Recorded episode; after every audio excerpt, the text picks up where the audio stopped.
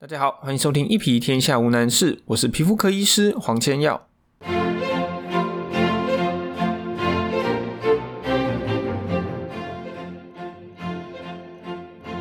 最近几个礼拜比较忙啊，就很多教学演讲的行程，喉咙用的真的太多了，所以声音的状况一直不是非常的好，就比较沙哑。那对很多门诊的朋友呢，比较不好意思。不过也很有趣的，就是我有一些同事，他觉得。这些这个有点沙哑的声音呢，听起来他说比较有磁性，比较舒服。哎，我不晓得啦哈，我想可能是大家不嫌弃，但是也欢迎你可以在评论的地方告诉我，你觉得带一点沙哑的声音会不会让你觉得听起来比较没有压力一点啊？或者是说你喜不喜欢？那这可以作为我之后在调整声线上面或者是后置上面的一个呃依据。首先，我们还是来念一下评论，然后给予一些回复。谢谢 Cindy 一九九七一二零六，他说谢谢医师的详细解说，而且说话速度跟语调让人听起来很舒服，不会有压迫感，可以轻松快乐学习新知。想问个问题，已经有性行为的话，还可以再施打疫苗吗？首先谢谢你的推荐。关于你的问题就是已经有性行为还能不能施打疫苗？那这个问题应该是在问我们之前讲的子宫颈癌疫苗的部分。当然了，最理想、最理想的情况下，就是在还没有进行性行为的时候就开始打，就是在比较年纪轻一点的时候就接种疫苗。当然了，因为很多人这个疫苗上市的时间早就过了那个最佳的时机点，但是没有关系，还是可以。这种就是所谓的亡羊补牢，有打一定会有帮助的。所以不管有没有性行为，我都会推荐你还是可以去接种子宫颈癌疫苗。今天我们要来谈打针这件事情。那我们今天要谈的打针，不是做微整形、做医美那种注射那种打针。我们要讲的就是一般人到门诊最常他会说：“我想要打一针这样子的打针。”那最常看到的情境就是皮肤痒。有些人他可能比如说吃完东西，全身突然间痒起来。那这种情况下，他可能会很想要赶快找一个地方，不管是诊所或者是医院，能够帮他所谓的打一针，让他能够止痒。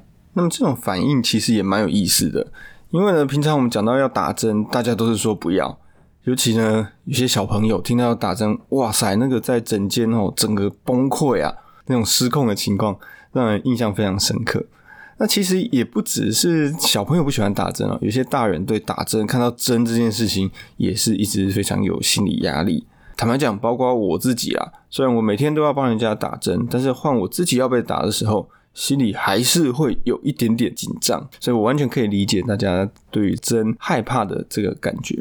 即使很多人对于打针这件事情很害怕，但是他真正痒起来的时候，那种想要打一针的这个冲动的这种想法，又是无比的坚定。所以这真的是蛮有意思的一种冲突、一种矛盾了。我先讲结论了，其实大部分人想要被打的这种针，对你并没有太大的实质帮助。很多情况下，它就是一个心理上的安慰，让你觉得哦，好像有被做了什么事情。其实关于止痒，还有很多更不痛，也就是不用打针的方式，可以达到类似或者相同的目标。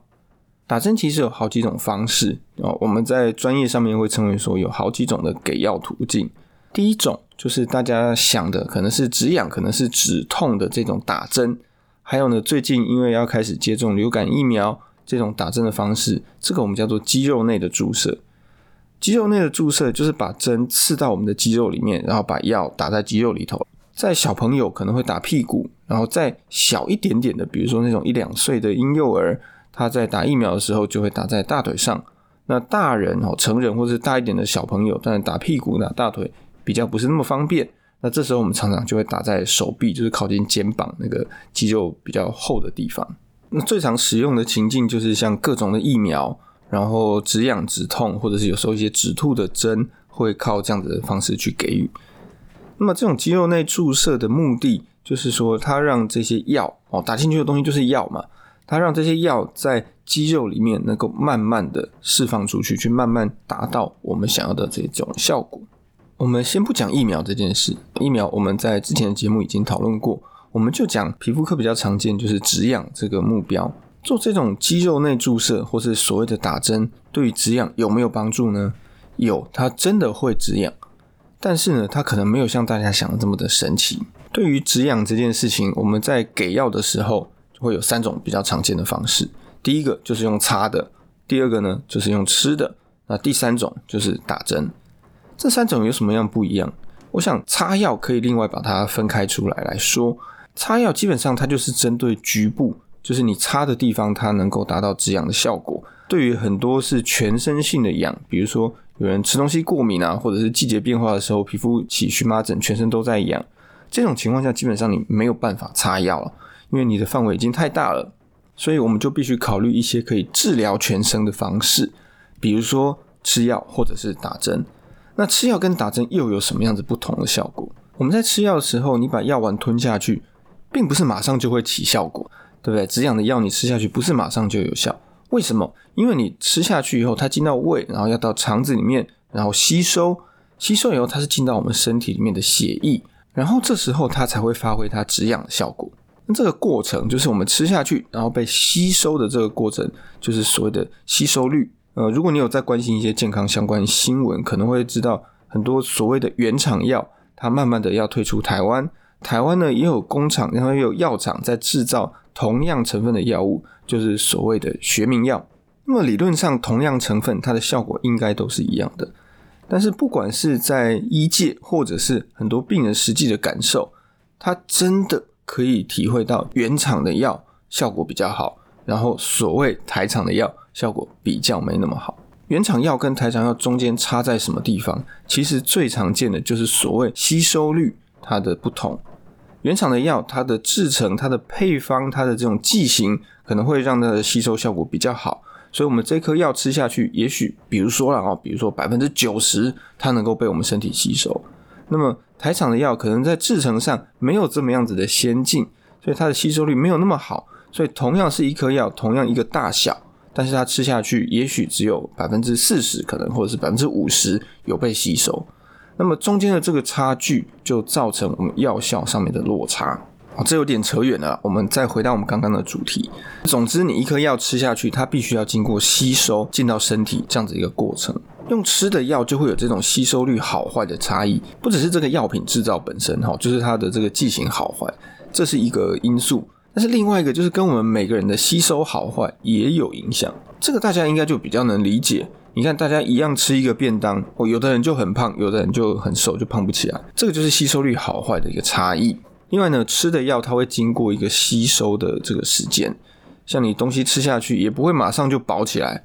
你会过一段时间才慢慢有这种饱足感，吃药也是这样子啊，也是类似的感觉，就是它会有一段时间，然后才慢慢的发挥它的效果。所以整体来讲，吃药它的所谓的我们姑且称之为缺点吧，有两个。第一个就是它的吸收率比较不是那么可预测，就是有的人好，有的人会不好。第二个呢，它需要一点时间去发挥药效，所以可能会稍微慢一点。那么打针刚好就是跟这件事情相反。打针它的好处就是能够确定它的吸收率是好的，因为它直接就进入我们的身体里头，然后它很快就可以在血液中达到它所要的浓度。第二个，它的药效相对起来比较快，因为它直接进入血液里，它不需要再经过我们胃肠吸收的这道过程。就是第一个吸收比较好，第二个效果比较快。药效有没有比较强？没有。有没有比较止痒？没有。有没有比较止痛？也没有。会想要强调这件事情，是想要告诉你，就很多人有一个比较错误的概念，就是他觉得只有打针才有效，只有打针才能止痒，然后打针药效会比较强。其实并没有，吃药往往就能够达到类似的效果。当然，它会需要点时间，你吃下去需要吸收。不过呢，你还是可以达到同样的止痒或者止痛效果。那我们来讲打针，就是这种肌肉注射会有什么样子的副作用？这部分我觉得就一定要了解。第一个打针，有的人会晕针。晕针什么意思？晕针就是你打完针以后，哦，整个头晕目眩，然后有的人会觉得天旋地转，眼前一片黑，甚至厉害一点会昏倒。那么这通常是情绪比较紧张啊，就是太害怕、太紧张，所以就昏倒。呃，很有意思哦，就是这种会晕针的情况啊，通常是大男生，就是那种很壮的哦，很高大的男生，可能太压抑吧，我猜啦，可能太压抑，他明明很紧张，但是他又不敢说，他不敢表现出来，然后憋在心里。那就昏倒了。那那种打针哦，一边打一边叫，一边这个一边掉眼泪的，反而不太容易出现晕针的问题。所以呢，有情绪这个可能还是释放出来会比较好一点吧。晕针当然其实也不是什么太严重的问题啊，因为晕针那等一下就会恢复了。比较怕的就是说在晕针，因为你突然间昏倒，整个人就瘫下去了，在瘫下去的过程中，有时候会撞到头啊，或跌倒受伤什么，这一个反而比晕针本身要来的更危险。再来哦，这个打针呢，有可能会引起局部的发炎，因为我们打进去的是一个药剂嘛，而且这个药剂它浓度是比较高的，因为它直接就是一坨哈一包啦，在我们的肌肉里面。那它跟我们的肌肉，它的酸碱值，它的这种我们叫做渗透压，其实是不一样的。你想起来，就是它就是一个外来的东西就对了。那这种外来的东西，有时候会刺激我们的肌肉，就会让我们打针的地方呢，会整个很肿、很痛、很胀。再来还有一个很实际的问题，就是你打针毕竟不可能照三餐或者是每天打，有时候一些疾病，比如说像是荨麻疹，它也许会拖个好几天，就是它本身的病程可能就是一个三五天的状况，打一针呢可能可以撑个半天，比如说八个小时、十二个小时，甚至有些比较长效的，也许可以撑到二十四个小时，但是它毕竟没有办法跟你撑三天五天。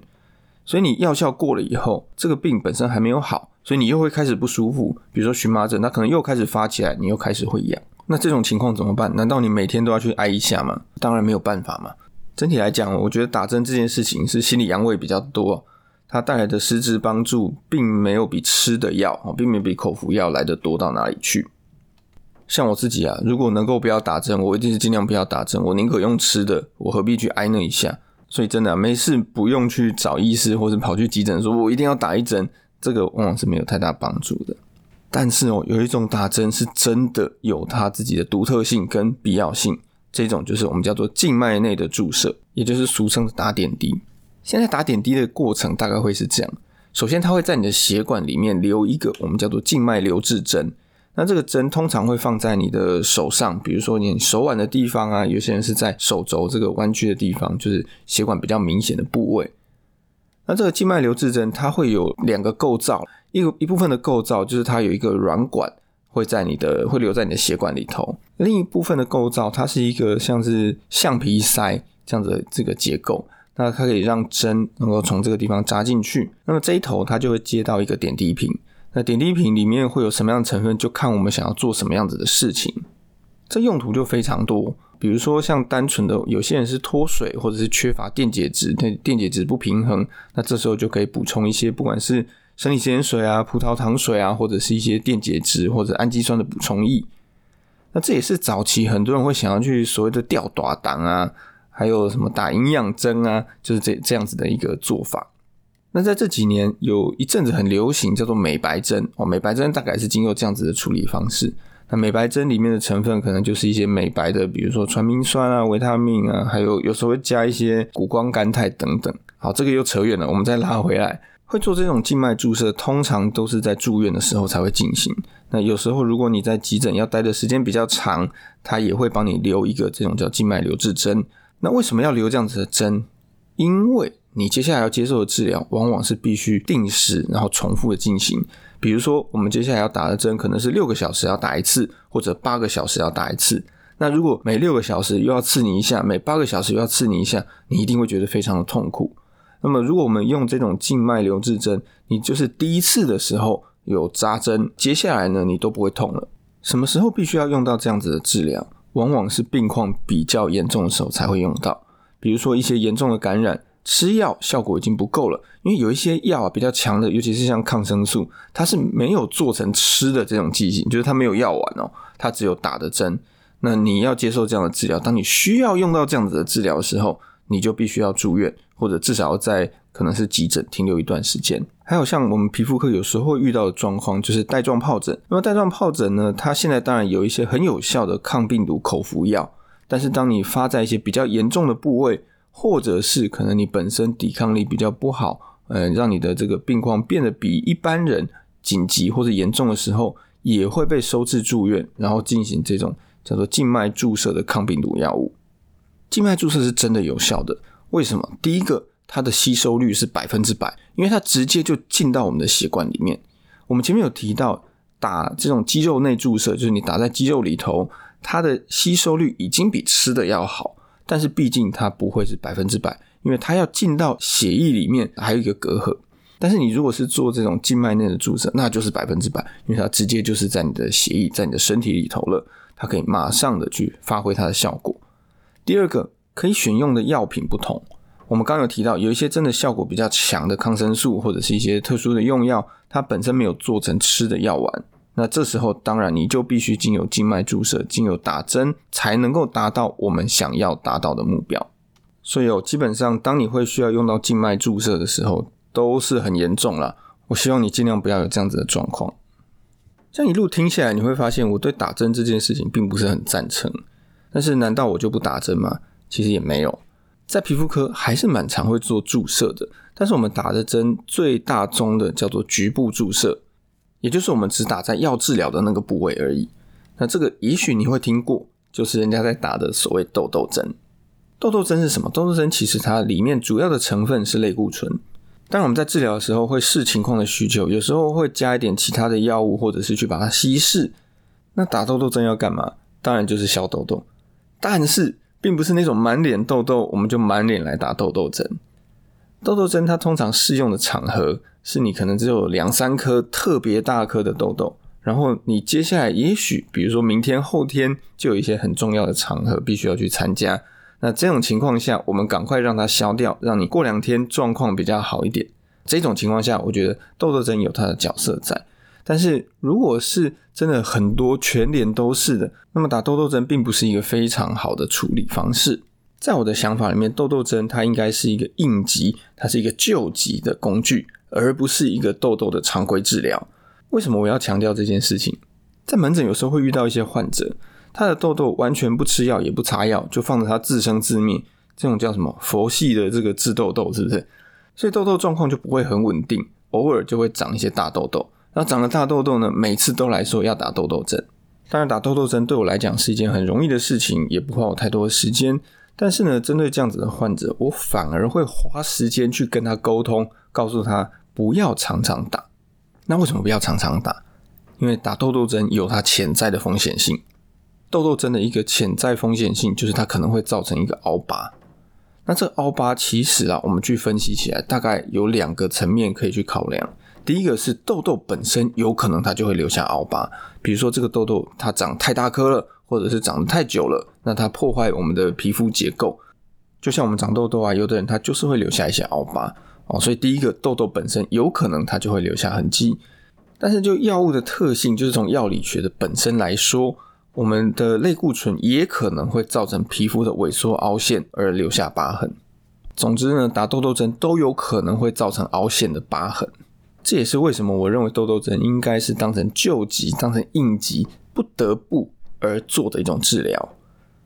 其实我们在做治疗的时候，都是要考量带来的好处跟它潜在的风险。